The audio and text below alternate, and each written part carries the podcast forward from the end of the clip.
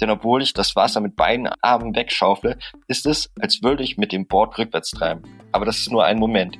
Dann wird mein Board auf einmal hinten angehoben und ich beschleunige, als würde mich ein Auto anschieben.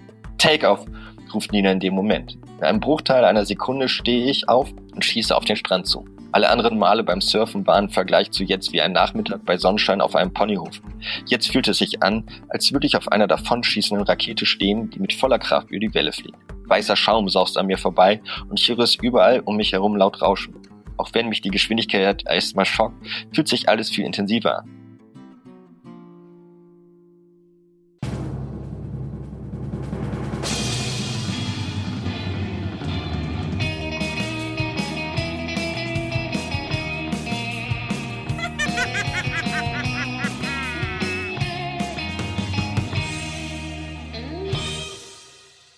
Ja, so ein Moment, an den sich wahrscheinlich viele noch irgendwo aus ihrer Surf-Historie erinnern.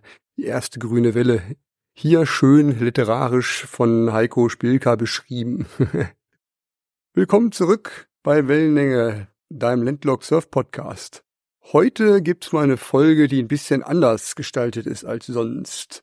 Inspiriert war sie, ist sie ein bisschen aus meinem Sommerurlaub, der jetzt auch alles andere als ein Surfurlaub war. War zwar am Meer, aber in Kroatien, in Istrien, da brach nicht der Ansatz einer surfbaren Welle. Und ich hatte viel Zeit, andere Sachen zu tun, während meine Kinder mal sich selber beschäftigt haben, unter anderem lesen.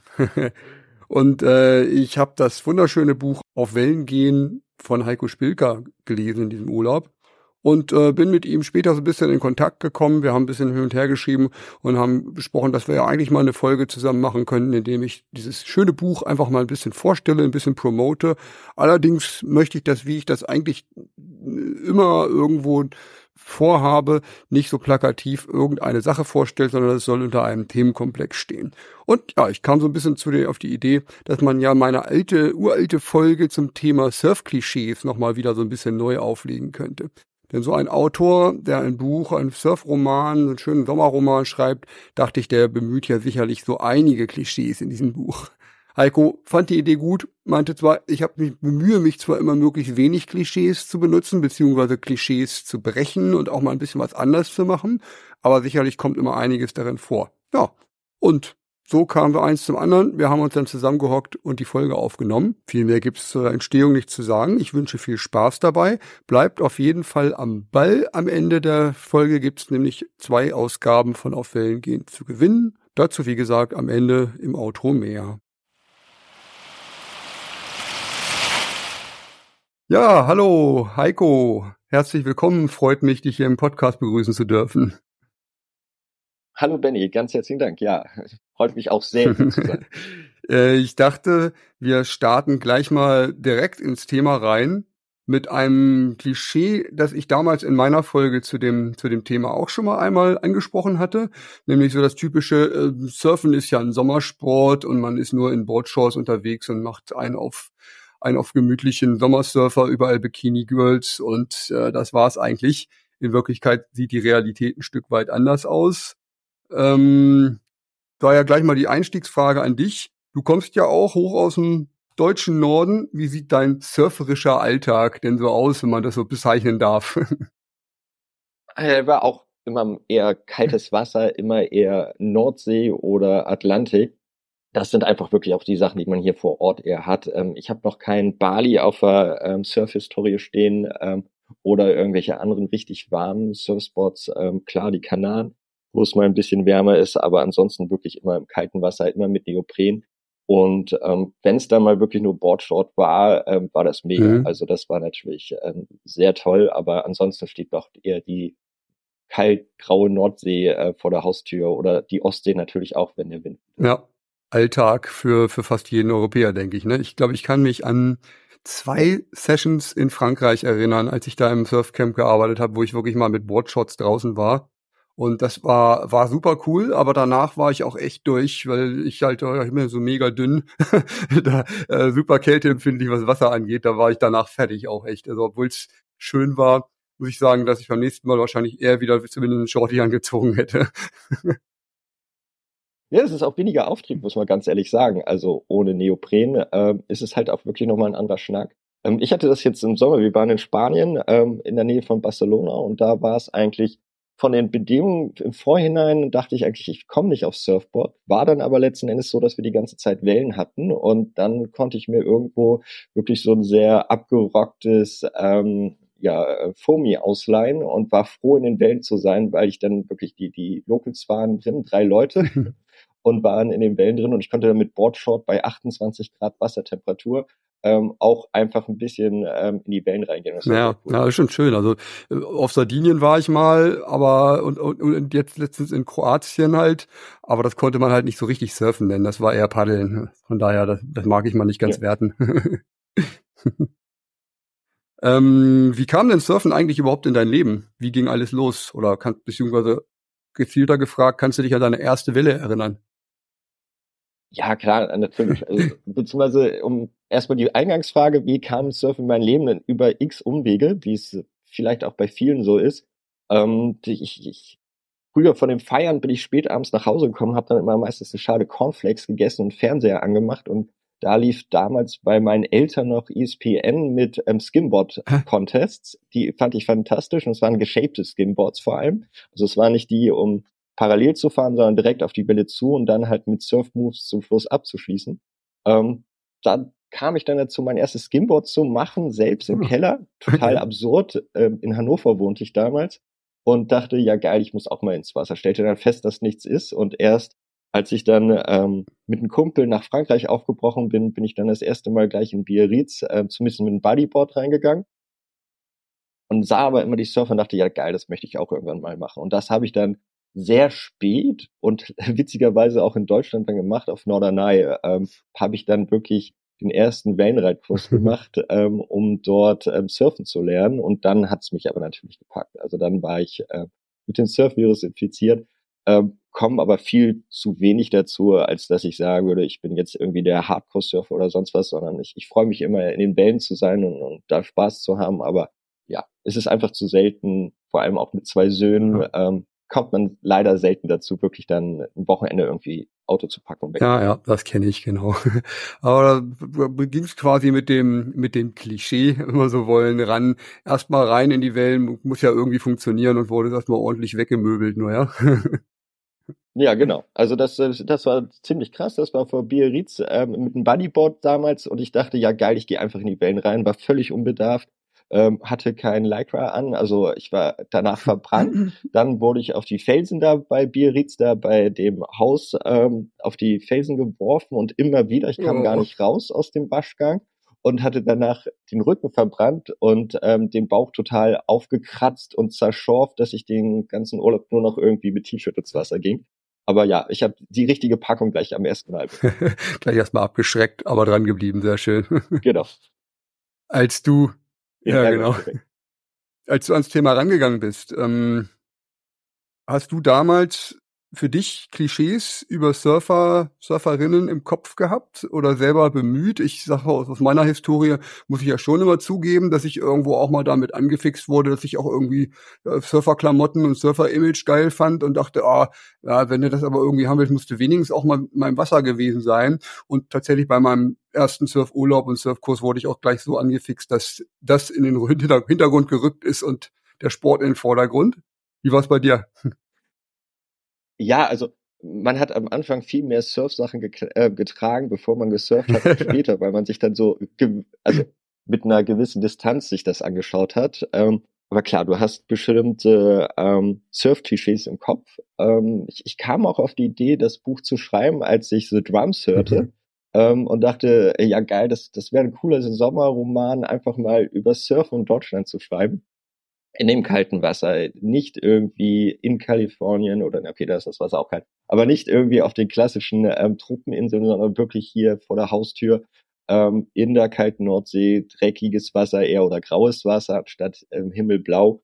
Und dass ich ähm, dann dann einfach gesagt habe, okay, ähm, ich, ich benutze natürlich ein paar Klischees, versuche die aber natürlich auch ein bisschen zu brechen, ähm, damit es halt nicht Klischee ist, sondern ähm, wirklich wie eine echte Geschichte eher ist. Ja, ja, das äh, nimmt schon mal eine Frage vorweg, was dich zum Romanschreiben denn eigentlich ähm, bewegt hat. Äh, hattest du vorher schon ähm, schriftstellerisch was gemacht, beziehungsweise was machst du sonst beruflich? Ist ja eine Nebentätigkeit für dich, ne? So wie ich das Ja, genau, ist eine Nebentätigkeit. Ähm, ich bin SEO und Content Manager, also habe schon mit äh, Sprache und Schreiben zu tun. Also äh, früher nannte man es ähm, Redakteur, heute gibt es dann die englischen Namen dafür. Ähm, und es ist einfach so, dass ich ähm, Kulturwissenschaften studiert habe, dort ähm, Literatur und Medien als Hauptfach hatte und ähm, bei ähm, Professor dann kreatives Schreiben als Kurs hatte, auch immer jedes Jahr eigentlich oder jedes Semester und hatte vor allem ähm, längere Kurzgeschichten geschrieben und die dann auch mal ähm, in der Lesung irgendwie dargeboten. Und dann, das war wirklich mein erster Romanversuch oder mein erster Roman, den ich dann geschrieben habe. Ich wollte, wie gesagt, was Kleines, kleine Sommergeschichte haben, um erstmal kompakt anzufangen und ähm, noch nicht 20.000 Handlungen miteinander verwe äh, verwoben zu müssen, ja. verweben zu müssen. Und da war das einfach perfekt. Und ähm, es war dann die Leidenschaft und wie es dir ja auch so geht, wenn du landlocked bist, versuchst du alles Mögliche, um ähm, irgendwie das, das Surf-Feeling zu ja. behalten. Und da bot sich das an, ähm, einmal Leidenschaft mit äh, Tragik, dass man nicht direkt am Meer wohnt, ähm, zu verbinden und dann das als Hobby dann. Ja, genau, sehr, sehr gelungen auf jeden Fall, wie ich finde. Also so, wir, wir kommen da ja zu einigen Passagen gleich mal noch.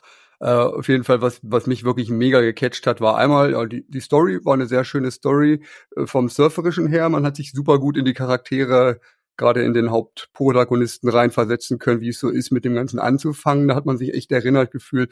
Und dann fand ich es herrlich, so dieses äh, Teenager-Ding da mit drin zu haben, dass man so, man hat, man konnte sich an so viel eigene Situationen erinnern, ne? dass einem irgendwie, man ist, alles ist einem irgendwie peinlich und äh, nichts läuft eigentlich so, wie es, wie man sich vorstellt und alles macht man zum großen Thema. Und das hat ja sehr viel Spaß gemacht. Ich habe es super schnell weggebinged, wie man es in Netflix-Kontext nennen würde. ja, cool, so soll es ja sein. Ja, geil. Ja, und das ist halt, ich, ich, ich liebe halt einfach auch ähm, Highschool-Filme ähm, oder hab die schon immer geliebt und da war das halt einfach die Kombination daraus, das dann zu verbinden, surfen, schreiben und ähm, ja, diese Zeit, wo man echt wo alles peinlich ist und alles auch noch mit großen Fragezeichen dabei ja. ist. Ja, also auf unsere heutige Folge und das Thema gesehen. Ich habe ja mein, mein Pulver weitestgehend schon in der damaligen Folge, schon ewig her. Ich habe es mir letztens tatsächlich selber nochmal wieder angehört im Vorbereitung. Hier dachte, oh Gott, mal eine alte Folge anhören, das kann ja was werden. Ich fand es tatsächlich ganz gelungen, muss ich mich selber loben. ähm, auf jeden Fall, ich habe eine Menge Sachen da erwähnt also da kommen wir bestimmt auch noch ein paar Wiederholungen heute mal drauf, aber dir sind auch noch einige eingefallen, vielleicht auch so aus deinem Roman, die du ein bisschen mit Textstellen hinterlegen kannst. Und äh, da dachte ich, äh, ich frage dich einfach mal, womit wollen wir mal anfangen, mit welchem Klischee? Ähm, ich würde sagen, dass wir gleich damit anfangen, dass, ähm, du hast es auch damals schon mal ein bisschen gesagt, ähm, es sind Surfer und Surfer sind das und Frauen stehen eher nur am Strand und schauen zu. Ich habe das einfach gleich mal komplett umgedreht, weil die Geschichte spielt doch nicht in Amerika, sondern in Deutschland. Und ich dachte, wir drehen das einfach mal um. Und das wäre auch eine der ersten Szenen, die ich jetzt vorlese, nämlich wo Flo, der Protagonist, auf Nina, die Surferin, auf Sylt trifft und ähm, sie sieht. Und ich würde damit einfach mal loslegen, würde ich sagen. Sei denn, du hast jetzt noch eine Zwischenfrage hm, vorher. Leg mal los, äh, ja. Freue mich. okay. Wie gesagt, wir sind auf Sylt, sind in Bennigstedt, äh, beziehungsweise noch gar nicht in Bennigstedt, sondern dort in der Nähe, aber ich starte einfach und lasse einfach mal die Szene wirken. Tausende Tonnen von Sand sind jetzt um mich herum, von der ganzen Menge an Wasser ganz zu schweigen. Und ich in einer Mulde, in den Dünen, mitten in dem bisschen Sonne, das sich gerade mal zeigt. Vorhin habe ich ein wenig gezeichnet, aber jetzt bin ich müde. Ich lege meine Zeichensachen neben mich auf den Rucksack und lasse mich zurück in den Sand fallen. Die Sonnenstrahlen wärmen mich ein bisschen und ich beginne langsam wegzudösen. Wäre da nicht plötzlich Geschrei. Sophie, komm endlich, ruft es nicht weit entfernt. Ich werde wieder wach und blinzle zwischen den Augen hervor. Im ersten Moment sehe ich nur das Meer glitzern und den hellen Sand. Wieder ruft jemand. Es kommt vom schmalen Dünenweg links von mir. Langsam erkenne ich, dass es eine Sie ist, die da ruft. Sie steht rund zehn Meter von mir entfernt und scheint in meinem Alter zu sein hat blonde Haare bis kurz über die Schultern und ein riesiges rot-weißes Surfboard unter dem Arm. Der Neoprenanzug ist nur an den Beinen angezogen und reicht ihr bis zum Bauchnabel. Umherum trägt sie nur ein Bikini-Überteil. Die Ärmel des Anzugs hängen baumelnd an den Hüften herunter. Wir verpassen noch die besten Wellen und wir haben doch nur eine halbe Stunde. Vielleicht ist es sogar das letzte Mal, Sophie. Jetzt komm doch endlich. Ihre Freundin trottet gut fünf Meter hinter ihr her. Sie hat ihre braunen Haare zum Pferdeschwanz gebunden und auch sie hat den Neoprenanzug nur halb angezogen. Übertreibt doch nicht, das Meer läuft schon nicht weg, schnauft Sophie und kommt hinterher. Statt eines Bikini-Oberteils trägt sie ein weißes, eng anliegendes Surfshirt Shirt mit einem rosa Logo vorn, das leicht in der Sonne glänzt. Als sie fast auf gleicher Höhe sind, laufen sie gemeinsam weiter, obwohl die Blonde noch immer ein, zwei Schritte vor der anderen ist. Kurz vor der Wasserlinie legen sie die Boards in den Sand und ziehen die Neoprenanzüge komplett an. Inzwischen habe ich mich ganz aufgesetzt, um gut sehen zu können. Was haben die vor? Okay, Wellen sind da, seit die Flut eingesetzt hat. Aber surfen? Bisschen viel gewollt für Deutschland Spießerinsel Nummer eins. Ich richte mich weiter auf. Schnell haben sie ihre Neoprenanzüge ganz an, heben ihre Boards auf und sind im Wasser. Erst warten sie durch die Brandungszone, danach legen sie sich auf die Boards und paddeln aufs Meer. Die ersten Wellen brechen über ihn. Gespannt schaue ich ihnen weiter zu, wobei ich mich vor allem auf die Blonde konzentriere, die gerufen hat. Schon nach wenigen Augenblicken sind beide ein gutes Stück vom Strand entfernt. Dann setzen sie sich auf die Boards und dümpeln im Wasser. Plötzlich dreht die Blonde ihr Board in Richtung Strand, kraut, steht mit Druck auf und surft. Nach einigen Momenten lässt sie sich einfach rückwärts ins Wasser fallen. Als die Welle weiter ist, sehe ich, dass sie schon wieder rauspaddelt. Krass, die surfen richtig. Gespannt schaue ich weiter zu. Sie heißt Nina, höre ich plötzlich eine Stimme hinter mir. Erschrocken drehe ich mich um und blinzle gegen die Sonne, die so stark blendet, als wäre sie eine umgedrehte Schreibtischleuchte in einem Verhör. Hinter mir, ein wenig höher auf der Düne, sitzt ein noch dünnerer Junge als ich. Auch er scheint in meinem Alter zu sein. Er sieht mich direkt an. Ich muss gerade dermaßen konzentriert den Surferinnen zugesehen haben, dass ich gar nicht mitbekommen habe, dass noch jemand in die Dünen gekommen ist und nun wenige Meter hinter mir sitzt. Was, frage ich irritiert? Ich schirme mit der rechten Hand die Sonne ab, um besser sehen zu können. Sie heißt Nina, sagt er noch einmal ruhig und zeigt mit dem Finger in Richtung der beiden Surferinnen. Wer? gebe ich mir betont unwissend. Das Mädchen, dem du hinterher standst, sie heißt Nina und ihre Freundin Sophie. Aber das hast du vermutlich schon selbst gehört. Ich schaue ihn unglaublich an und blicke zwischen Meer und Dünenhang hin und her. Er steht aus der Hocke auf und rutscht mit seiner grauen Chino die Düne herunter. Kleine Sandlawinen rollen vor ihm den Hang hinab, bevor sie wie Wasser versickern. An den Füßen trägt er weiße Turnschuhe, über der Chino hat er ein weißes Polohemd und eine dunkelblaue Windjacke an. Die braunen Haare trägt er mit einem Seitelscheitel, eine Strähne fällt ihm ins blasse Gesicht. Als er bei mir ankommt, hält er mir ziemlich ungelenkt die Hand hin, dabei sehe ich eine teuer aussehende Uhr mit Metallarmband an seinem Handgelenk aufblitzen. Irgendwie passt sie nicht zur ansonsten eher hageren und unscheinbaren Gestalt. Hi, ich bin Philipp, stellt er sich vor. Verdutzt gebe ich ihm die Hand. Hi, ich bin Flo. Ich weiß immer noch nicht, was ich davon halten soll. Sitzt du schon die ganze Zeit da rum, frage ich. Nee, ich bin ihm erst mit dem Bein gekommen, vor fünf Minuten etwa. Wie zur Erklärung hält er sein Handy hoch, neu, teuer und deswegen aus meiner Sicht am Strand völlig fehl am Platz. In meiner Tasche steckt nur eine alte Krücke, die mindestens drei Generationen seinem aktuellen Modell hinterherhängt. Er schüttelt seines noch einmal kurz und zeigt wieder auf die Surferin. Ich schaue in die Richtung, in die er zeigt. Ich soll sie filmen, als Erinnerung, verstehst du? Tu ich nicht. Du zeichnest? Er deutet auf meinem Sand liegenden Rucksack mit dem Block und die mit Bleistift gezeichnete Strandszene um auf dem obersten Blatt. Ein bisschen manchmal erwidere ich knapp und schiebe schnell die Sache in den Rucksack. Sah nicht schlecht aus, aber nun muss ich runter zum Wasser. Von den Dünen aus kann ich die Beine nicht gut aufnehmen. Wenn du willst, komm doch einfach mit. Philipp steht auf und geht in Richtung Wasser. Erst schaue ich irritiert hinterher, dann trotte ich ihm nach. Gut zehn Meter von der Wasserlinie beginnt er die Beine mit seinem Handy wieder zu filmen. Machen Sie schlecht, oder? Philipp schaut mich auffordernd an, während er mit dem Handy weiterhin aufs Meer hält. Ich nicke. Hm, wusste gar nicht, dass das auf Sylt geht, also Wellenreiten. Macht ihr das oft? Jetzt fährt auch die mit den braunen Haaren. Es sieht aber nicht annähernd so geschmeidig aus wie bei der Blonden. Nina surft so gut wie jeden Tag. Sophie und ich begleiten sie gern zum Strand. So richtig gut bin ich aber nicht, deswegen wurde ich auch zum Film abbestellt. Mit Geräten bin ich wohl irgendwie besser als mit dem echten Leben. Er schaut wieder aufs Display und zoomt zur Abwechslung mal näher ran. Kannst du auch Wellen reiten? fragt er, ohne mich anzuschauen. Ich? Nee, nur ein bisschen skaten. In Hamburg gibt's nicht gerade so viele Möglichkeiten zu surfen. Also eher keine. Ist doch fast das gleiche. Was? Skaten? Naja. Doch glaub mir, wenn du dich auf das Skateboard hältst, kannst du im Prinzip auch Wellen reiten. Ich kenne ein paar, die es auch gemacht haben. Jetzt fährt die Blonde wieder. Sie tanzt nahezu auf dem Board. Es sieht umwerfend aus, als würde sie nichts anderes in ihrem Leben tun.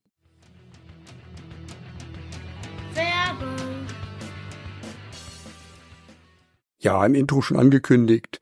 Es gibt zwei Ausgaben zu gewinnen. Dazu erwähne ich im Outro die Details. Für alle, die nicht gewinnen sollten, kann ich das Buch aber trotzdem wärmstens empfehlen. Und äh, an dieser Stelle sei gesagt, dass das am besten natürlich im lokalen Buchhandel euch besorgt und damit den lokalen Buchhandel unterstützt, statt irgendwelche großen Online-Seiten. Wer aber so wie ich hier in der Pampas lebt und überhaupt keinen Buchladen in der Nähe hat, kann es natürlich auch online bestellen. Dafür stelle ich euch gerne einen Link in den Show Notes bereit, wo ihr es bei Thalia bestellen könnt und da gleichzeitig mein Podcast ein Stück weit mit unterstützt, weil es ein Affiliate-Link ist, von dem ich eine kleine Provision bekomme. Ich denke, die kleinen Leseproben machen Lust auf mehr. Von daher meine Empfehlung dieses, in diesem Werbeblock einfach für dieses Buch. Sonst natürlich auch wieder vielen Dank an Markus von Freaks of Fashion für das Coverbild und für all die Unterstützung in den letzten Jahren mittlerweile schon fast. Super krass. Danke Markus und checkt doch auch mal Freaks of Fashion, entweder den Instagram-Account oder die Webseite, verlinkt beides in den Show Notes.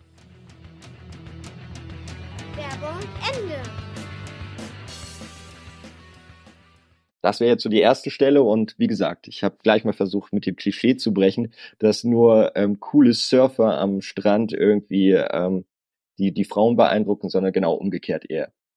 Ja, das funktioniert, glaube ich, sehr gut, ne? wenn man, wenn man so äh, unbedarft dahin kommt und das mitkriegt, da wird man noch mal umso mehr angefixt, schätze ich mal, gerade als junger Teenager.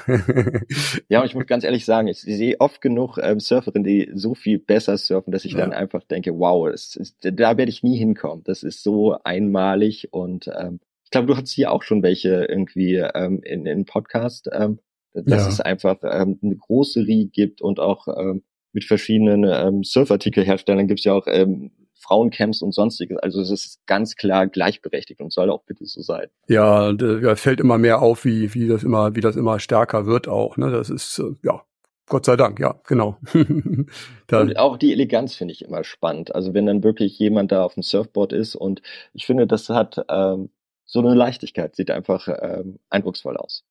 Ja, das kann ich nur bestätigen, ja. Äh, ansonsten aus der ersten Passage äh, klingt ja schon immer so einiges mit, ne, was man, was, was man, was man so an, an Klischees haben kann. Erstmal so Sylt war, glaube ich, für mich damals, ich weiß noch, als ich in meinem Frankreich-Camp damals war, da dachte ich, so Sylt wäre der einzige Ort in Deutschland, wo man surfen könnte, dass das nirgendwo anders äh, tatsächlich vernünftig funktionieren würde. In so, in so einem blöden Irrglauben äh, bin ich da irgendwie mit, habe ich damit angefangen. Und dann halt hatte ich mit Sicherheit schon stark dieses ähm, Sylter ähm, ja, High Society Klischee im Kopf, das jetzt ja auch schon rauskommt, das ja natürlich auch irgendwo seine Berechtigung hat, auch wenn. Ja, genau, ich glaube, man kann Sylt ohne dieses Klischee auch nicht denken. Ähm, ich versuche es halt dann auch zu zeigen ähm, später, dass es halt auch nicht unbedingt das sein muss, aber ähm, ja. es ist einfach, ähm, mit Sylt verbindet man es einfach und ähm, bei mir war es auch so, ich, ich hatte dann auch einen Kumpel damals gefragt, komm, lass uns mal nach Sylt.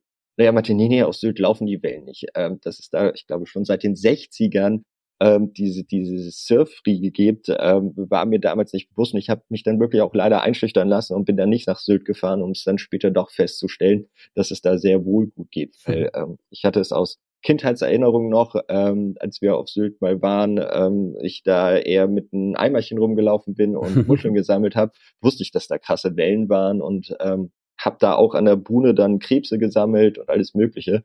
Und deswegen war ich völlig baff, als er meinte, nein, nein, das geht gar nicht. Und ähm, ich, ich selbst habe ja dann auf Norderney äh, surfen gelernt. Ähm, das ist dann halt ähm, nicht Sylt gewesen, aber dann wenigstens trotzdem eine Nordseeinsel gewesen. Ja, genau. Mittlerweile auch sehr bekannt dafür, dass da einiges geht, ja. Spielte nicht auch diese Windsurf-Serie damals in den 90ern gegen den Wind? Die spielte auch auf Sylt, oder? Ja, genau. Glaub ich, ne? ich glaube, das ist halt das erste, woran man denkt in ja. Deutschland irgendwie an äh, Bordsport, äh, dass ja. es dann ähm, Sylt sein muss. Und wie gesagt, es, es gibt da ja auch schon seit seit Jahrzehnten äh, eine gut etablierte Surfszene mhm. und das muss einfach sein. Ich glaube, das ist so der, der Sehnsuchtsort halt auch von vielen, äh, ja. gar nicht nur jetzt wegen ähm, Urlaub machen, sondern wirklich dieses Meer und am Meer sein und weil es halt so viel verbindet und man kommt relativ leicht auch hin. Also dadurch, dass man nicht mit der Fähre fahren muss, sondern mit der mhm. Bahn einfach rüber. Ja, ich glaube auch die Serie, da die habe ich damals auf jeden Fall auch begeistert geguckt als Kind und ich habe schon in einer der letzten Episoden gesagt, ich wundere mich eigentlich, dass ich nie mit Windsurfen angefangen habe, dass mich das nie so gecatcht hat. Denn eigentlich waren die Kontaktpunkte schon damals dafür da und fand ich damals auch cool, aber hat nie, nie, nie ausgereicht. Dann musste erst mal Wellenreiten irgendwo auftauchen auf dem Radar. Man ist aber auch ein bisschen einsam damit. Also in meinem Freundeskreis ist Windsurfen und äh, Kitesurfen viel mehr verbreitet und ähm, dadurch habe ich dann manchmal einfach keine Leute, mit denen ich ans Meer fahren kann, weil alleine ist immer so, so ein, mhm. ja, beziehungsweise man denkt dann auch so, okay, ich fahre jetzt alleine los.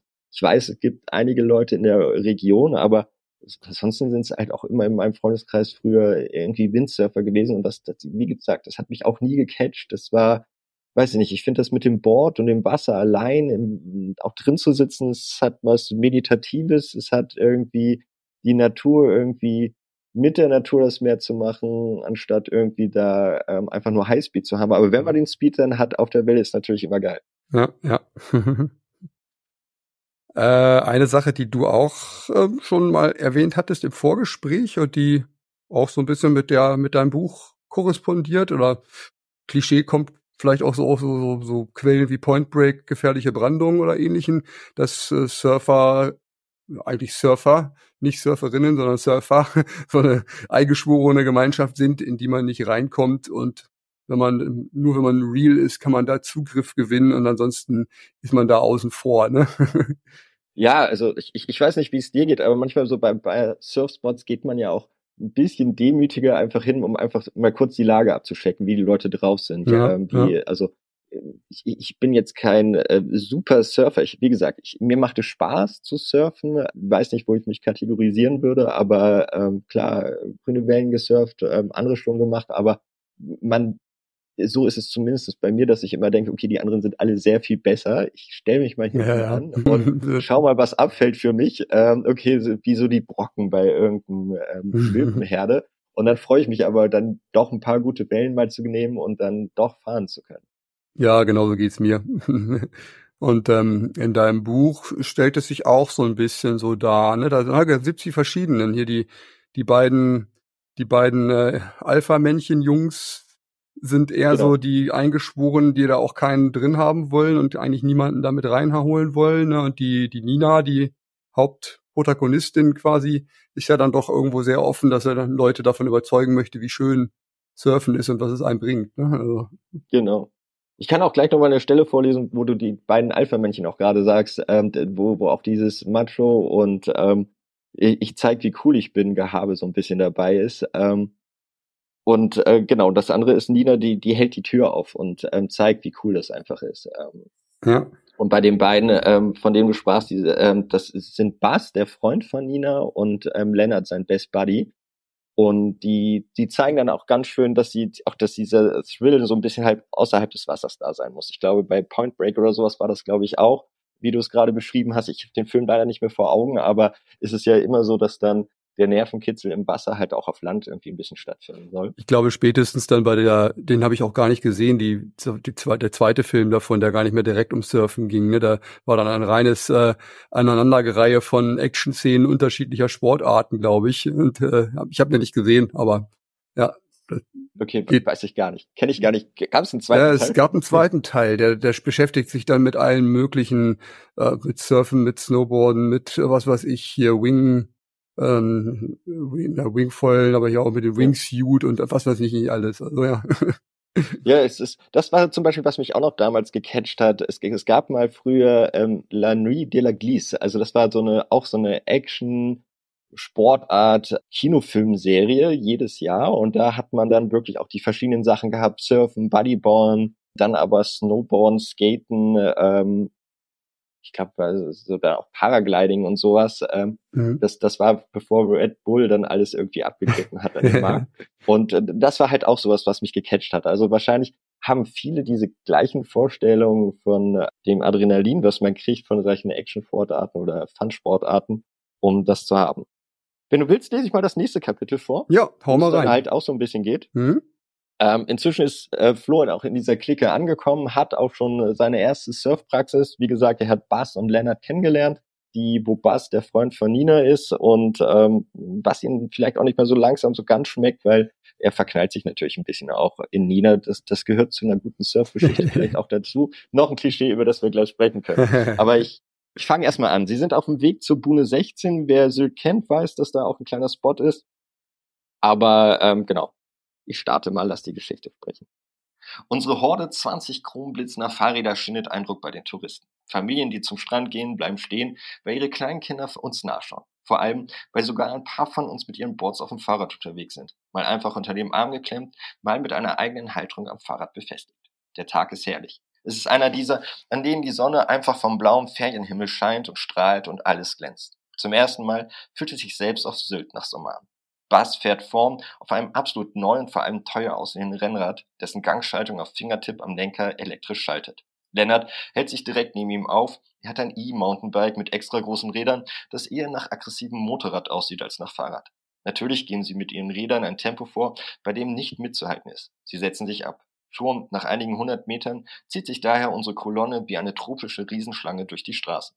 Der Style ist fast bei allen gleich. Shorts, T-Shirts und eine Sonnenbrille auf der Nase.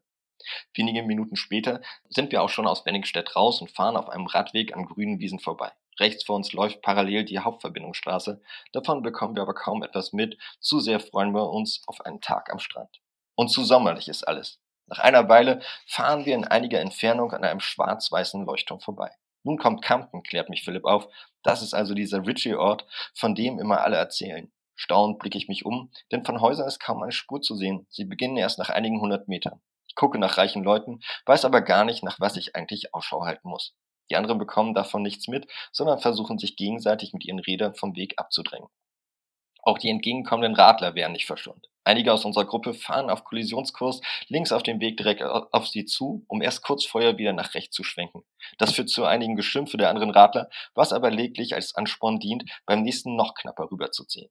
Und jetzt sehen wir den Ströhnwein. Vielleicht hast du mal von der Luxusstraße gehört, spielt Philipp weiter meinen mobilen Reiseguide, als wir ein Stück durch den Ort gefahren sind. Aber auch hier Fehlanzeige für auffällig Reiches. Außer ein paar Reddachhäuser und ein bisschen dickere Autos, die am Straßenrand stehen, sieht es einfach nur nach einer kleinen Straße aus. Bald sind wir vorbei und auch Kampen endet. Dafür öffnet sich vor uns eine riesige Dünenlandschaft. Bis zum Horizont zeigen sich kleine rotsandige Hügel, die mit Dünengras und kleinen dunkelgrünen Büschen bewachsen sind. Der Fahrradweg führt rechts an ihnen entlang, schnurgerade wie ein amerikanischer Highway. Lennart und Buzz haben sich zurückfallen lassen und fahren nun zumindest wieder im vorderen Teil der Gruppe mit. Buzz hält sich neben Nina auf, während Lennart den breiten Fahrradweg zur Selbstdarstellung ausnutzt. Irgendwie muss er sein E-Mountainbike so einstellen können, dass es allein fährt. Denn anstatt zu treten, stürzt, stützt er sich erst auf dem Lenkrad ab und stellt einen Fuß auf den Sattel, ohne hinzufallen und dass das Rad oder dass das Rad langsamer wird. Nicht, dass das schon beeindruckend genug aussieht, als es noch ein Stückchen bergab geht, nutzt er den Schwung und macht eine Art Take-off wie beim Surfen, das aber auf dem Rad. Er steht mit seinem rechten Fuß auf dem Sattel und mit dem linken auf der Mitte seines Lenkers und surft in leicht gebückter Haltung sein Rad, das weiterhin unter ihm den Weg dahin surrt. Alles grölt und johlt. Bass tritt in die Pedale und schließt zu ihm auf. Als Leonard sich wieder in den Sattel zurückfallen lässt, klopft ihm Bass auf die Schulter. Alter, gut gemacht. Wieder johlen die meisten. Beide drehen sich um und Lennart brüllt, wir sehen uns auf dem Parkplatzweg. Sie treten stärker in die Pedale und setzen sich erneut ab. Einige versuchen noch mitzuhalten, fallen aber schnell wieder zurück. Ich strample mir weiterhin ein auf meinem Darmrad ab, was nun auch noch an der Vorderradbremse zu schleifen beginnt. Zumindest wird meine Fahrt nun mit einem fröhlichen Quietschgeräusch untermalt. ja, das kann man, kann man sich gut vorstellen, diese, die, die Szene, dass die entsprechenden Leute, die, die, auf die dieses Klischee vielleicht auch zutrifft, Klar, ist Klischee. jede Möglichkeit nutzen, um sich da selbst darzustellen. ja, und man hat ja auch selbst einige Sachen gemacht, also ähm, ja. wo, wo man selbst dachte, oh mein Gott, im Nachhinein und vor allem als Vater von zwei oh, Kindern, ja. was habe ich da Schönes gemacht, mhm. das darf ich nie meinen Kindern erzählen. Also ähm, gehört vielleicht auch ein bisschen, was du vorhin meintest, als Teenager dazu oder als Jugendlicher ist ja nicht mehr ganz Teenager, aber oder als junger Erwachsener dazu, dass man so sagt, okay, ich muss mich einfach ausprobieren. Also definitiv in der Zeit, aber auch so als ähm, gerade als Surfer, Surferin auch später noch finde ich. Ne? Ich muss immer wieder äh, denken, dass ich auch ähm, wenn ich heute angucke, wie ich heute ins Wasser gehe, wie demütig und vorsichtig und was früher mal so ab und zu der Fall war, oder jetzt, und wenn ich da jetzt rein will in das Liner, dann muss ich ein bisschen was wagen. heute mit Kindern, ey, keine, keine Chance mehr, dass ich in sowas reingehe, ne, da. ja, man, vor allem die Kinder sind ja im Schlepptau, da möchte man ja, dann, dann spätestens dann, ja. Genau, ich weiß nicht, wie es bei dir ist. Bei mir gehen dann zumindest irgendwie alle äh, möglichen Alarmsignale an und ich denke dann, okay, ich muss darauf aufpassen, ich muss darauf mhm. aufpassen, okay, wir müssen jetzt ähm, aus dem Schwimmerbereich raus, okay, dann ist jetzt aber auch kein ähm, Lebensretter mehr dabei. Mhm. Ähm, da muss man dann einfach, oder ist man dann als, weiß ich nicht, als Vater dann nochmal ähm, bisschen genauer und achtet drauf, was jetzt losgeht und ähm, ja, schaut dann nochmal und ist, ist dann vielleicht wirklich auch ein bisschen dann ähm, weniger risikofreudig, sondern eher ähm, sicherheitsfreudig. Hast du so eine Szene von früher in Erinnerung, wo du sehr risikofreudig in irgendwas reingegangen bist, wo du danach oder heutzutage denkst, oh Gott, das würde ich nie wieder tun? Ich, ich, ich, wir waren auf Lanzarote, war ich, ähm, waren wir mit äh, Freunden und ähm, die Wellen wurden immer höher und der Spot wurde echt immer wilder. Und ähm, da ging so eine kleine, ähm, so eine kleine, ja, was soll man sagen, in Landbrücke zu, zu, so, so ein Aussichtspunkt rein. Und ähm, die Wellen liefen schon über diese Brücke hinweg. Also die, die war jedes Mal verschluckt, wenn die das ja. nächste Set kam. Und ein Kumpel von mir, der, der schon seit 14 surft, der hat es in Kalifornien gelernt, er steht nur noch äh, Paddel und ich, ich wusste gar nicht, was er meinte erst, weil ich dachte, ich paddel jetzt nicht wieder, aber er zeigte wirklich aufs Meer hinaus, also es war die einzige Chance, da rauszukommen. Und dann sind wir erst rausgepaddelt und aber es hörte nicht auf zu ballern. Und dann ähm, meinte ich, okay, jetzt, jetzt hau ich hier rein. Ich, ich will es auf jeden Fall versuchen. Es ist eigentlich viel zu groß für mich. Also es war äh, fantastisch.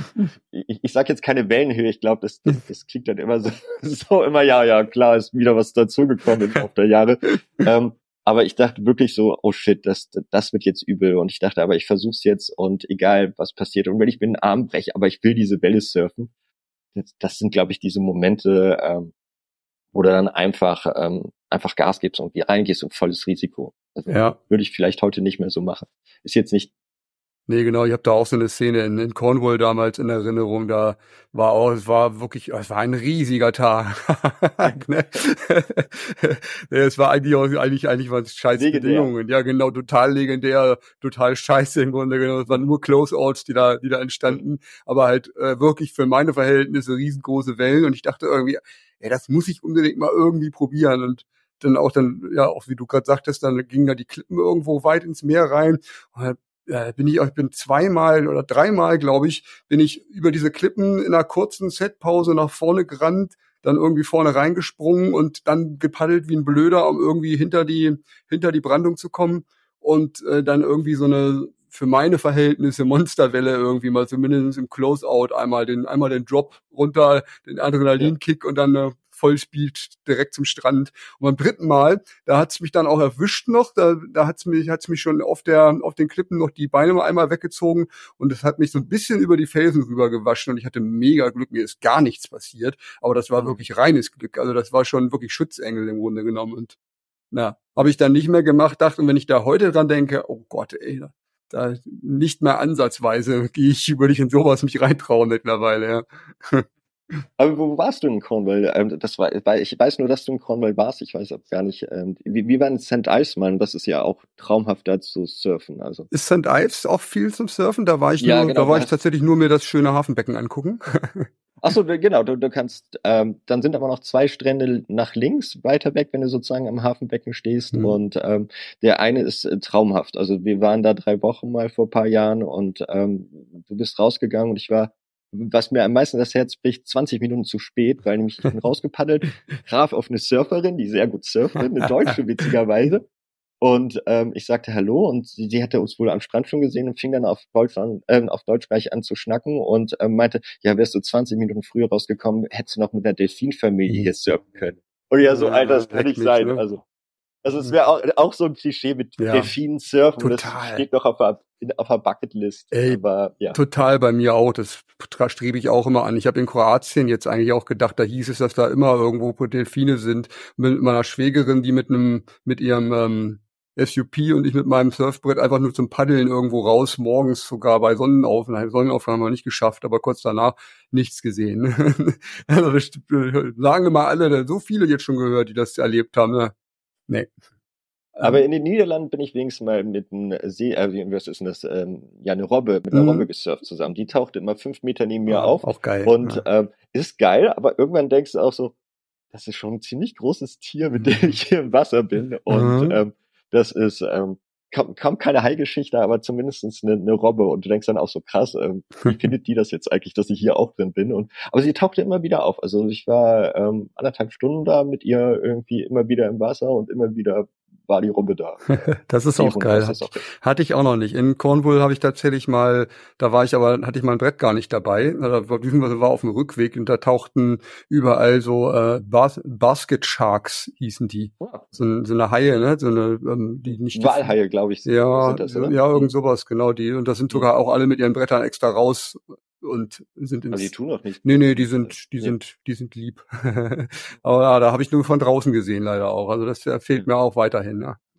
Ich war in ähm, Trayanen Bay. Das ist eine Jugendherberge, die da war. Da habe ich gearbeitet für ein halbes Jahr.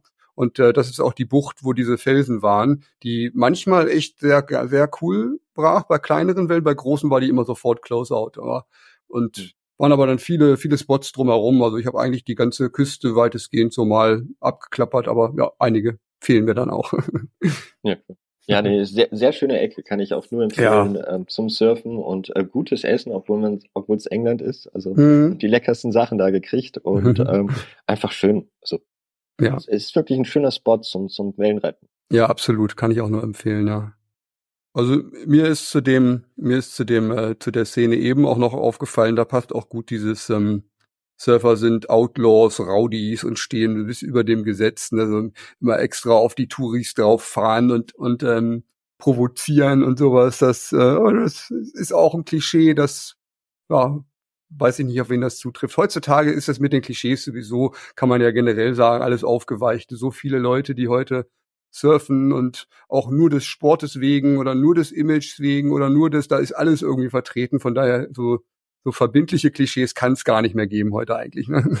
Nee, natürlich nicht. Also du spielst eine Klaviatur natürlich und äh, versuchst die Sachen zu brechen, damit sie funktionieren.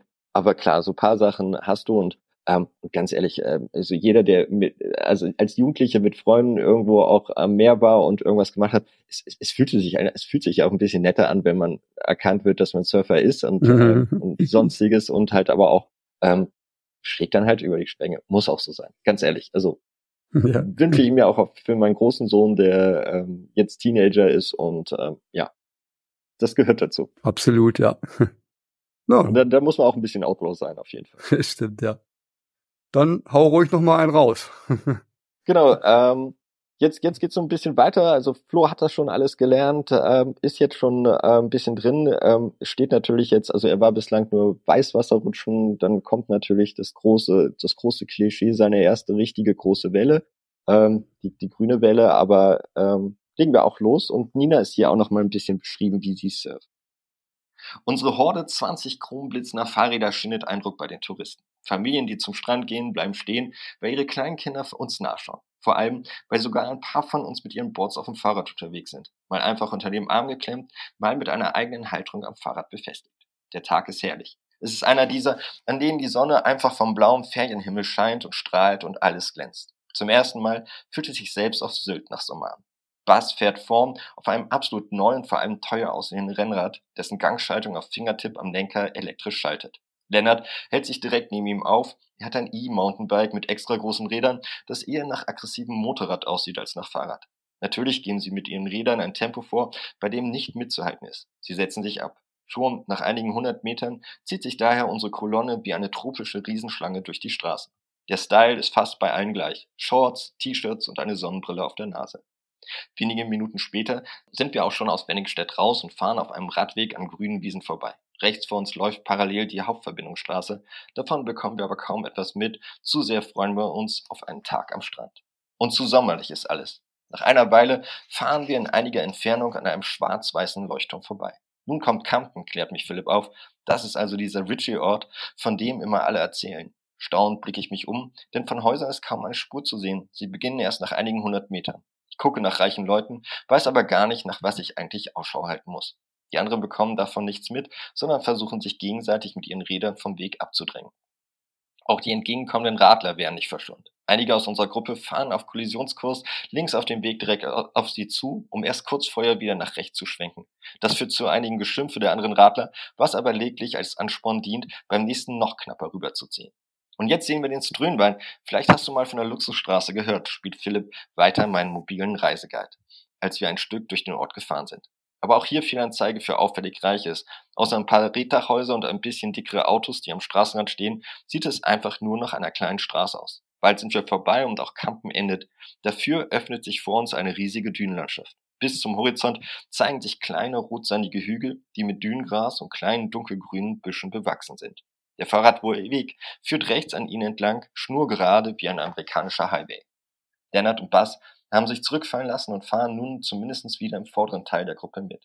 Buzz hält sich neben Nina auf, während Leonard den breiten Fahrradweg zur Selbstdarstellung ausnutzt. Irgendwie muss er sein E-Mountainbike so einstellen können, dass es allein fährt. Denn anstatt zu treten, stürzt, stützt er sich erst auf dem Lenkrad ab und stellt einen Fuß auf den Sattel, ohne hinzufallen und dass das Rad oder dass das Rad langsamer wird. Nicht, dass das schon beeindruckend genug aussieht, als es noch ein Stückchen bergab geht, nutzt er den Schwung und macht eine Art Take-off wie beim Surfen, das aber auf dem Rad. Er steht mit seinem rechten Fuß auf dem Sattel und mit dem linken auf der Mitte seines Lenkers und surft in leicht gebückter Haltung sein Rad, das weiterhin unter ihm den Weg dahin surrt. Alles grölt und johlt. Bass tritt in die Pedale und schließt zu ihm auf.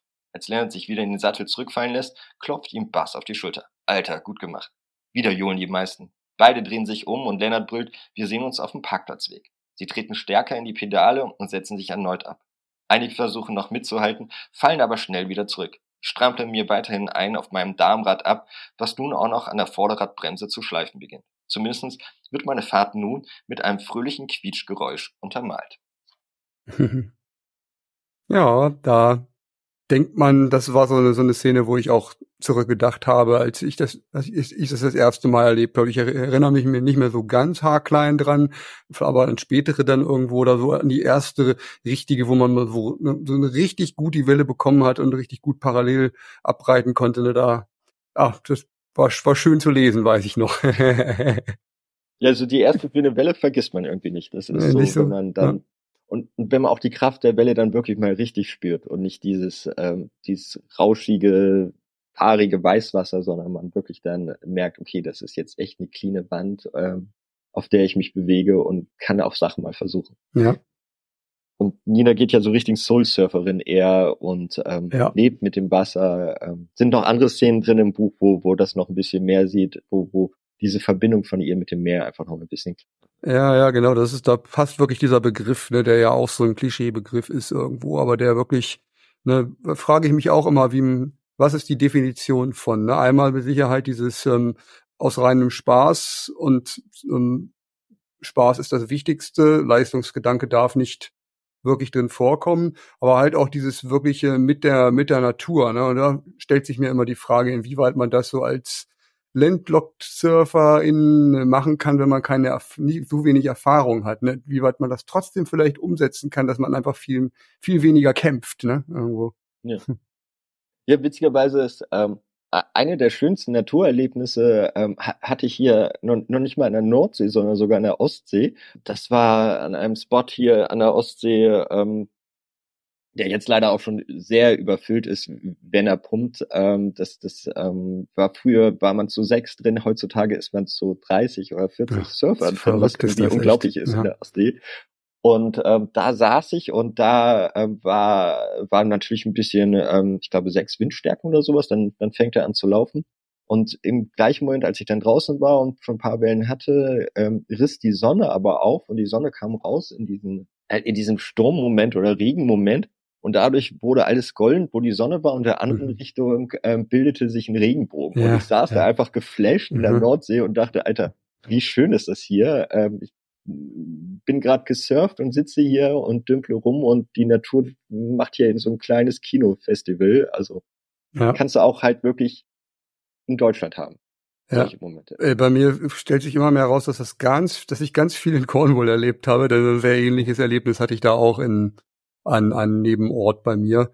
Äh, war ein, ganz cooler Point Break sogar. War vielleicht einer der coolsten Spots, die ich da gesurft bin. Mein, mein Cousin, mit dem ich da war, der war gerade rausgegangen, als kalt wurde. Es hatte auch geregnet dann und hat sich schon ins Auto gesetzt irgendwo und ich bin noch einen Moment drin geblieben und es war wirklich genau der Moment, den du, den du eben auch beschrieben hast. Und auf einmal so ein riesiger Regenbogen über das Ganze rüber. Da denkst du echt, wow, ja, das ist jetzt hier Klischee. Das ist echt die Erlebnisse, die du irgendwie auch äh, naturmäßig haben willst mal wunderschön. Aber ganz ehrlich, es macht so einen Spaß, in so einem Klischee dann drin zu Ja, sein. Also natürlich. Ne, das ist, also, man kann was gegen Klischees haben, aber sie zu erleben und äh, sie manchmal schöne Klischees bestätigt zu bekommen, ist dann ja auch was Wunderbares.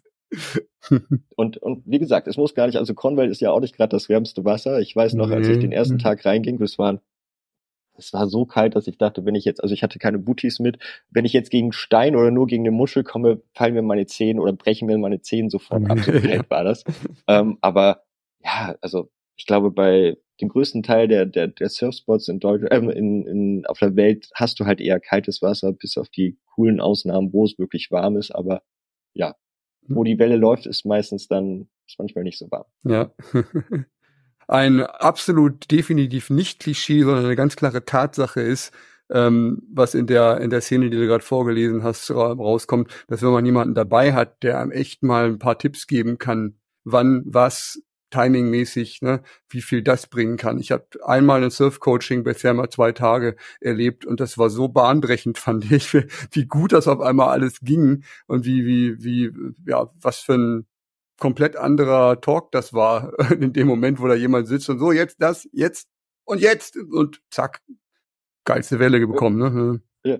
Man muss aber auch Kritik, äh, Kritik, ähm, kritikfähig oh, sein. Oh ja. Weil, ähm, das ist auch teilweise hart, was man dann hört. Also ähm, ich, ich, ich war auch mal mit, ähm, also dann auch einmal eins zu eins ähm, draußen mit einem ähm, und der, das war gnadenlos. Also, ja, bloß auf.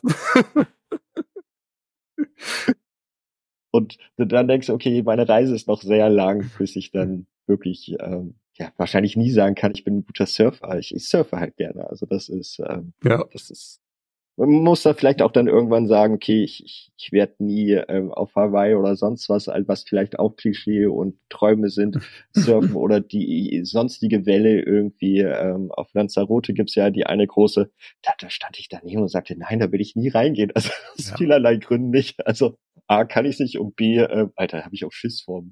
Ja, ja, also da, da wäre wirklich ganz klar, da, da müsste man jemanden, ein, müsste einen jemand an die Hand nehmen, der einem genau sagt, was man zu tun hat und dann vielleicht, aber dann hätte ich wahrscheinlich auch zu viel Schiss. Und bei, bei mir war es genauso. Also eigentlich, eigentlich hatte ich das Gefühl, dass ich alles falsch gemacht habe, als ich mit dem, war auch eins zu eins mit einem Portugiesen, der, der, der das gemacht hat, der war wirklich, also eigentlich äh, auf was ich, was ich da jetzt sagen könnte, was ich richtig gemacht habe. Ich habe, glaube ich, wirklich fast alles wurde angemakelt, dass ich das zumindest besser machen könnte. Ne? Das kann doch nicht wahr sein. Nach hier, was weiß ich, 20 Jahren, die ich mich diesem Hobby widme, dann, äh, naja, wie auch immer. Aber es gehört dazu.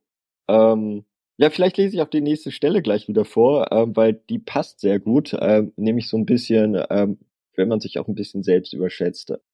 Das ist ähm, eins der Themen auch, die, die glaube ich jeder, der, der surft, auch schon hat. Und ähm, ich glaube, es gehört auch immer wieder dazu, dass man das macht. Hier geht's jetzt darum, dass Flo von Bass eingeladen wird, ähm, zu einer Art, ja nicht Secret Spot, aber auf jeden Fall zum schwierigen Spot mitzukommen.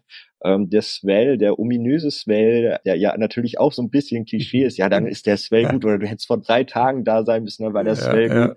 Ähm, ist natürlich jetzt auch angekommen und die Wellen laufen jetzt an diesem Spot. Ich leg einfach mal los.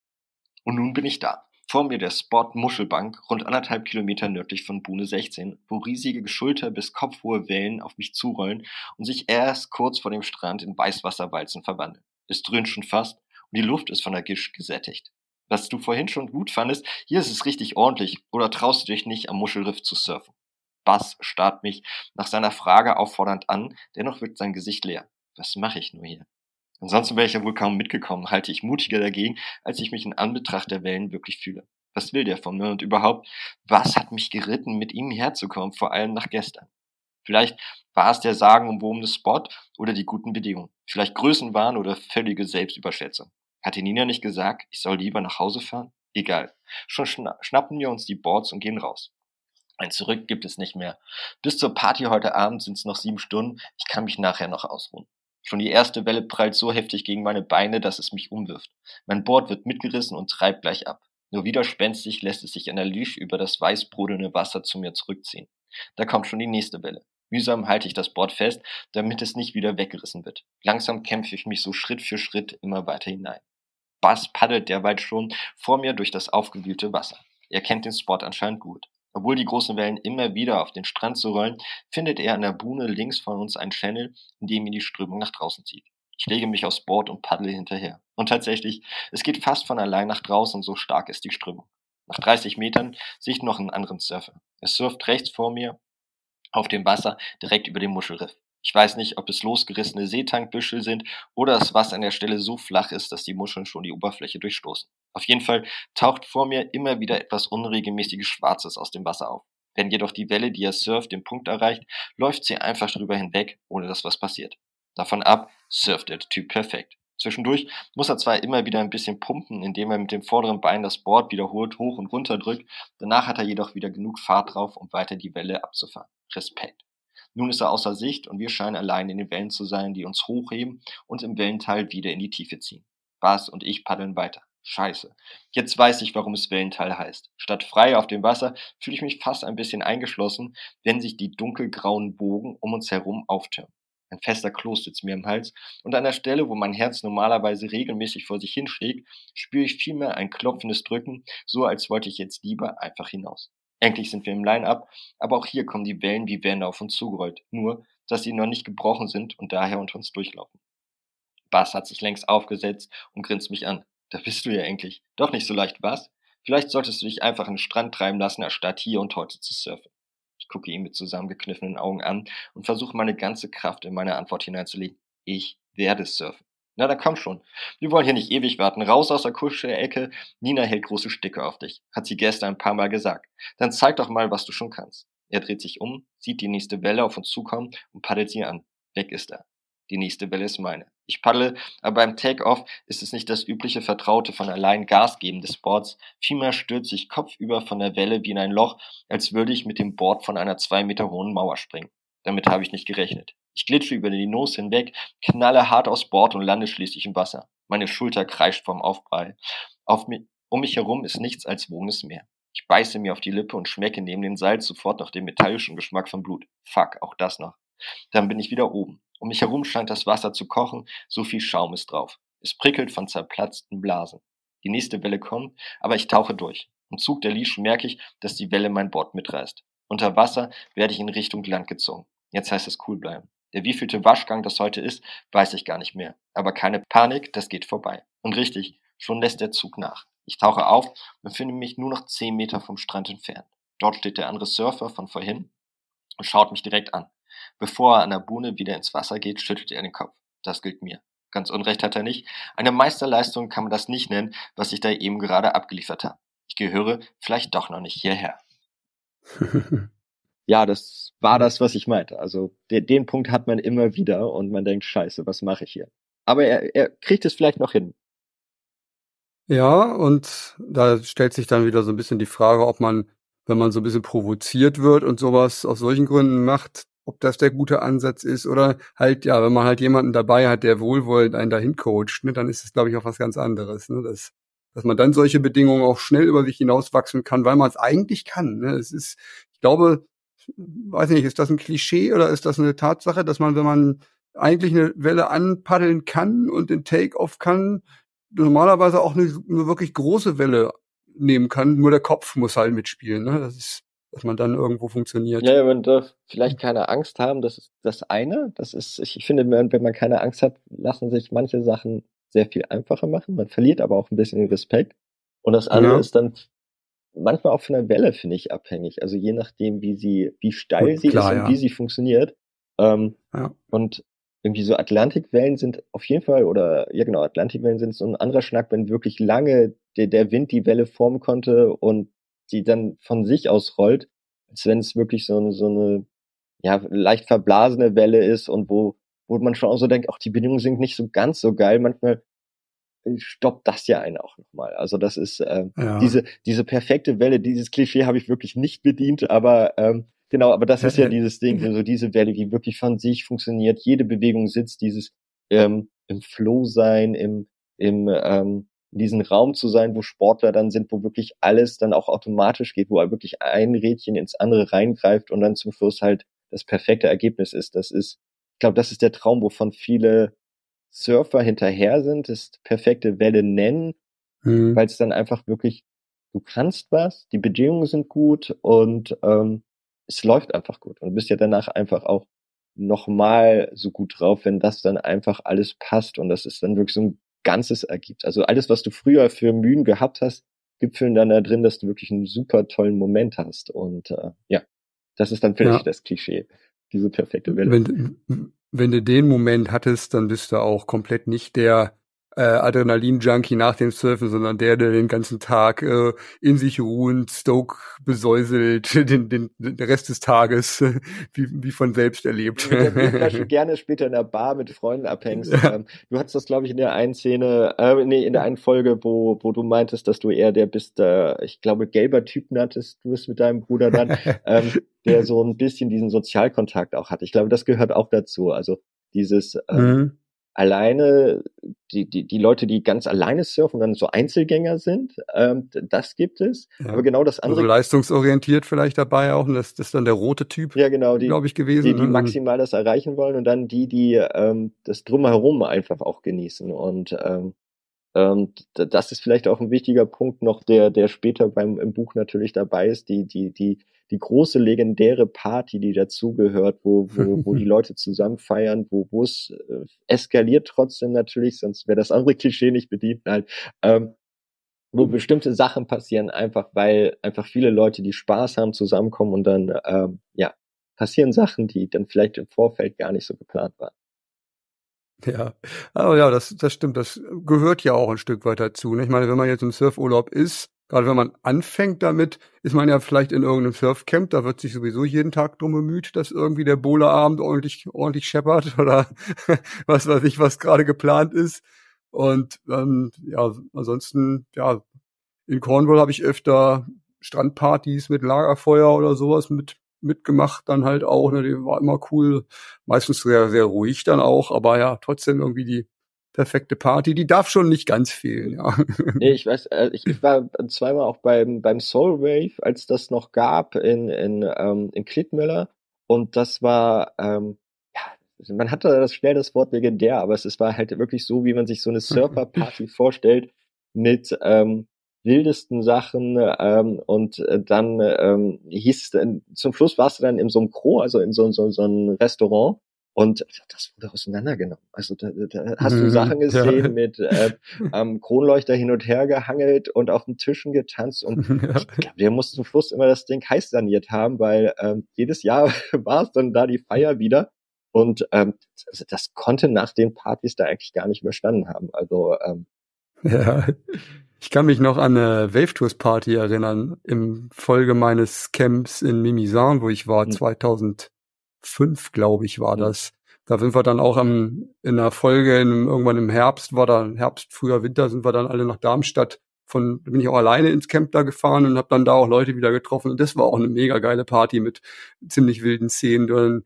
Der war, war damals eine Institution noch in Darmstadt, als da Wave Tours noch da von dem Uli geführt war, dass diese Party stattfand. Ich glaube, die haben da auch LSD hieße damals, Local Surf Dance. und, und äh, die ging sehr gut ab auf jeden Fall. Da, schöne Erinnerung. ja, das gehört dazu, diese, diese, diese Partys und die, die, die bleiben dann auch genauso hängen wie, wie eine Surf-Session, weil du einfach mit Freunden ja, da ja. was machst, äh, bist ausgelassen, hast vielleicht paar gute Wellen den Tag über und abends feierst du dann einfach. Also äh, ja. Dann bist du vielleicht nicht stoked mit deinem Bier nur in, in der Bar und freust dich rüber, dass du völlig was Gutes hast, sondern feierst einfach, weil mehrere Leute ja. gleichgesinnt da sind. Also gehört auch dazu. Genau. Auch ein Klischee. Die Wellenlänge Spotify Playlist.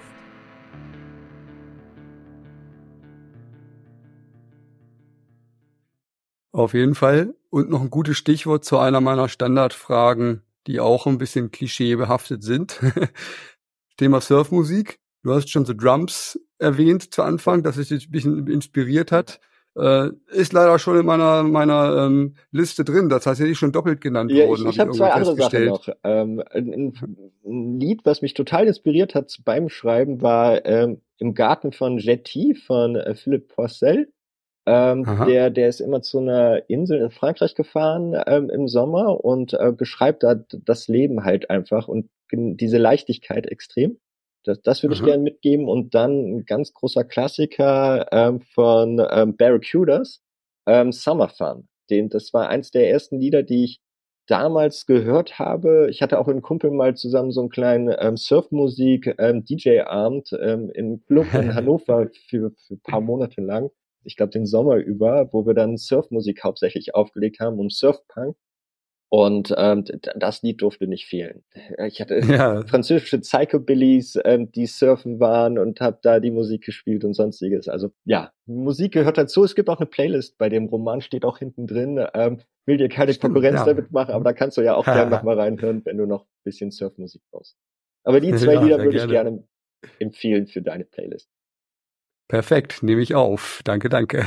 Und ja, genau, deine Playlist checke ich auch nochmal.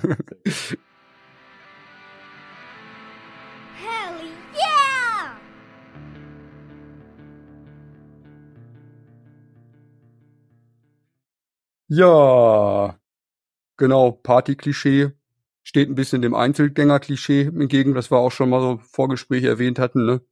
Die Surfer haben nur Surfen im Kopf, lassen sich von anderen Leuten nicht abbringen und sind eigentlich nur damit beschäftigt, abends tagsüber zu surfen, kurz auszuruhen, nochmal zu surfen, was zu essen, zu schlafen und dann wieder surfen. Ja.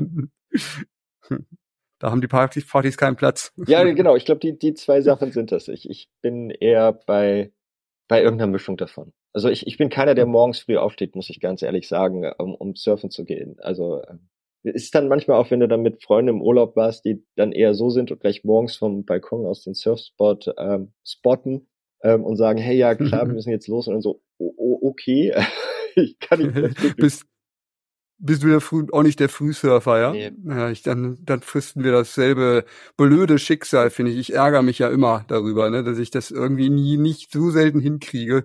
Und ich weiß genau, wie gut es wäre und wie gut es mir eingehen würde danach, aber ich schaff's meistens nicht. Es ist gegen, gegen meine Natur. Ich weiß nicht. Ich, ich, ich, die Vorstellung, ich sag mir, ich nehme es mir immer vor und dann, ja, dann gehe ich los und die Familie schläft noch und dann, selbst als wir in St. Ives waren, dachte ich, wie, also ich konnte den Surfspot halt auch sehen und konnte rausschauen, bin morgens sogar teilweise um fünf aufgewacht und ähm, total schöner Blick über die Bucht und ja, es tut mir leid. Also, Entschuldigung an alle da draußen, die das gerne machen, aber ähm, ich es nicht hin. Es ist bestimmt super und es ist auch richtig, aber nee, bin dann der, der irgendwann wenn es passt, dann losgeht am Tag und dann gerne am Strand hm. die Zeit verbringt, aber ganz früh alleine raus in die Kälte schaffe ich. Ich schaff's sehr selten, wenn, dann ist es gut und ansonsten gönne ich es denen, die das wirklich schaffen, auch, dass sie dann vielleicht wirklich mal ihre Ruhe haben. Genau. Das Privileg hat man ja leider sonst nicht, ne? Genau, muss ja auch so sein, sonst hätten sie nicht ihre Ruhe. Vielleicht ja, eben, wenn das alle machen, ist ja auch scheiße. in diesem Fall. genau, ja. ja, äh, ein, ich habe mal tatsächlich in der Folge dieser, äh, ist mir gerade erst wieder aufgefallen, bin ich ganz von abgekommen später. In Folge meiner damaligen Klischee-Folge habe ich tatsächlich ein paar Gäste, die ich hatte, auch mal äh, danach befragt, was denn in die, denen ihre Surf-Klischees waren. Und das wollte ich nur einmal ganz kurz erwähnen. Da war die ganz große Nummer eins war tatsächlich deutsche Vanlifer.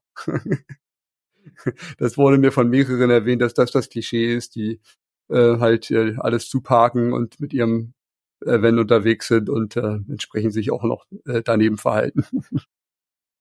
Ja, das ist das typische Bild hinten, den, ähm, den äh, Kofferraumdeckel, nee, heißt es nicht, äh, weiß ich nicht, doch Kofferraumdeckel aufhängen und du hast dann dein Bett und schaust auf den Surfspot. Also das, das, das ist, ja. glaube ich, dann auch das Klischee-Klischee-Bild davon, oder? Genau, ja. und es gibt ja auch einen wunderschönen Ding, wo das mal gegenübergestellt worden ist, wo, wo dieses Bild ist und vom gleichen Spot dann vom Hang hoch fotografiert ist und dann siehst du da das, das ganze Toilettenpapier am Hang und sonstiges. Und okay, ist vielleicht ein cooler Ausblick. Ich weiß nicht, wie die Geruchsnote da ist, aber ja, soll jeder so. Stimmt, ja. ja.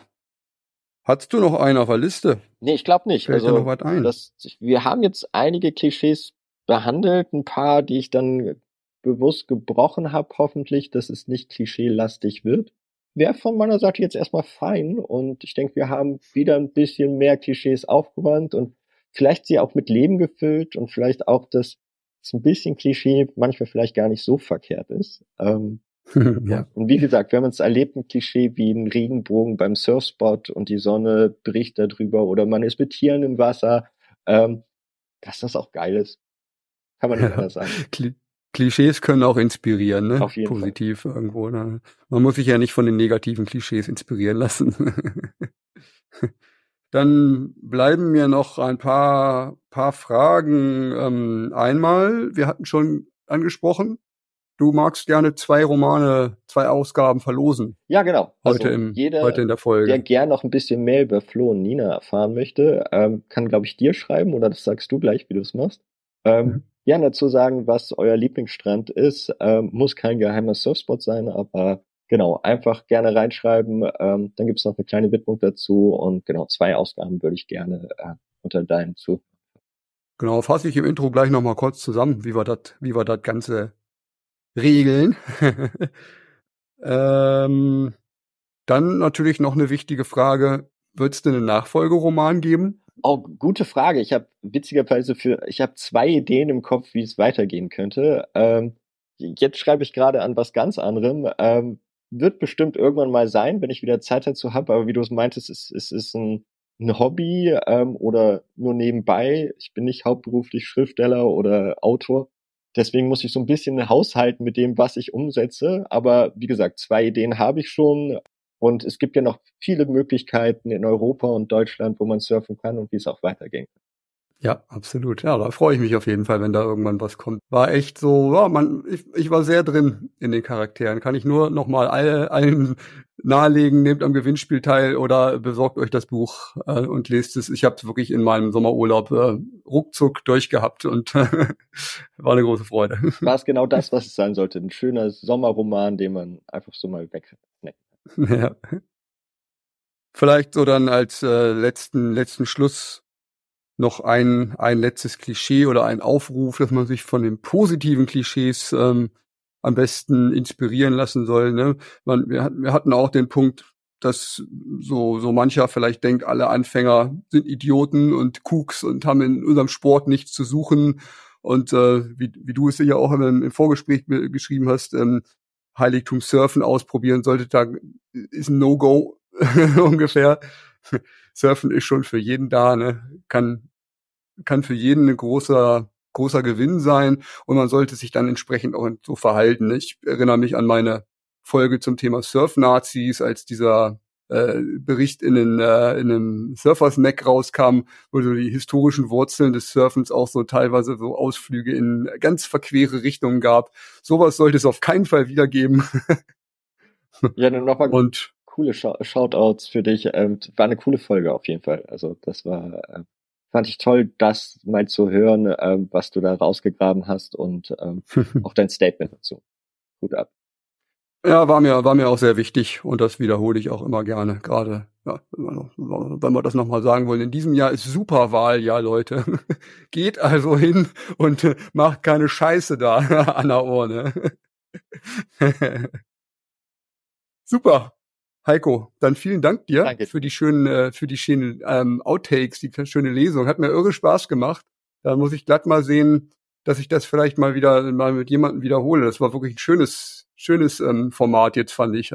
Danke, das hat mir auch viel. Spaß gemacht. Und ja, es, es gibt ja einige, die jetzt auch ähm, Surfromane rausgebracht haben, auch in Deutschland. Und ähm, oder halt ähm, Biografie, ähm, Andreas Brent, ganz viel natürlich. Ähm, den hast du Ja. aber auch schon, glaube ich, in der Sendung.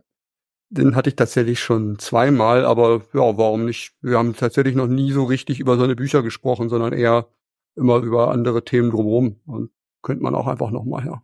Ganz herzlichen Dank, dass du mich eingeladen hast. Gerne, gerne. Und vielleicht mal bis zum nächsten Mal. Wer weiß. Ich melde mich, wenn es einen neuen Teil gibt. Cool, ja. Wir bleiben in Kontakt. bis dahin, Heiko. Tschüss.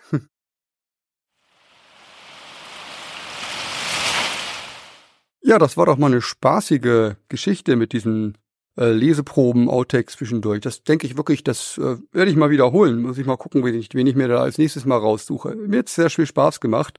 Gibst du mir doch bitte auch eher gerne mal ein Feedback, wie du das fandest. War das ein gutes Format? Würdest du eher sagen, ach komm, lieber wirklich rein surferische Themen als so ein, so ein, vielleicht so ein Blabla, mag der eine oder andere denken. Würde mich interessieren, was du von der Folge gehalten hast.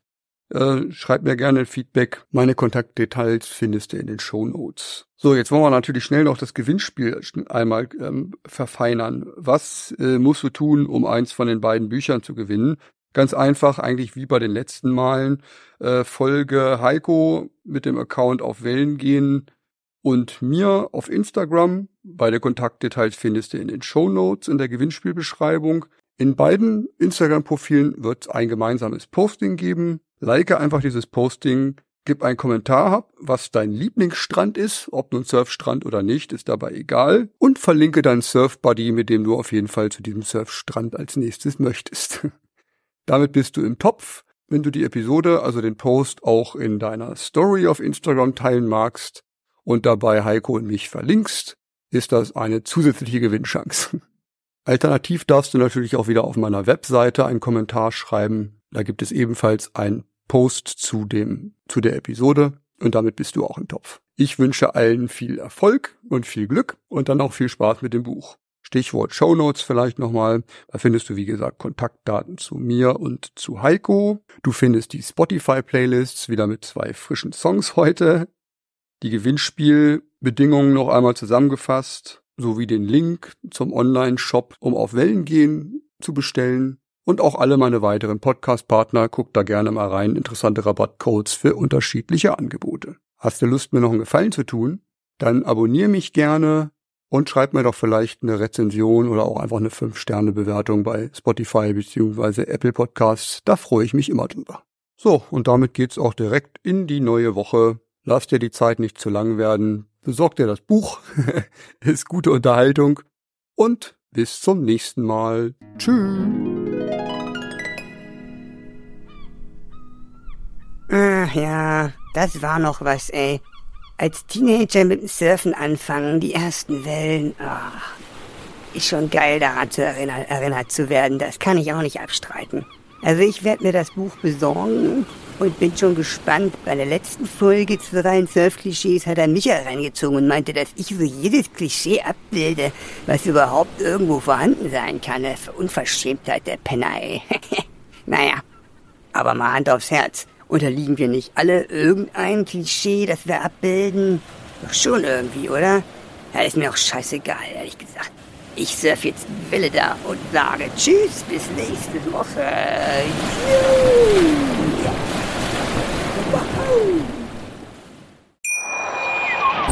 Schatz, ich bin neu verliebt. Was?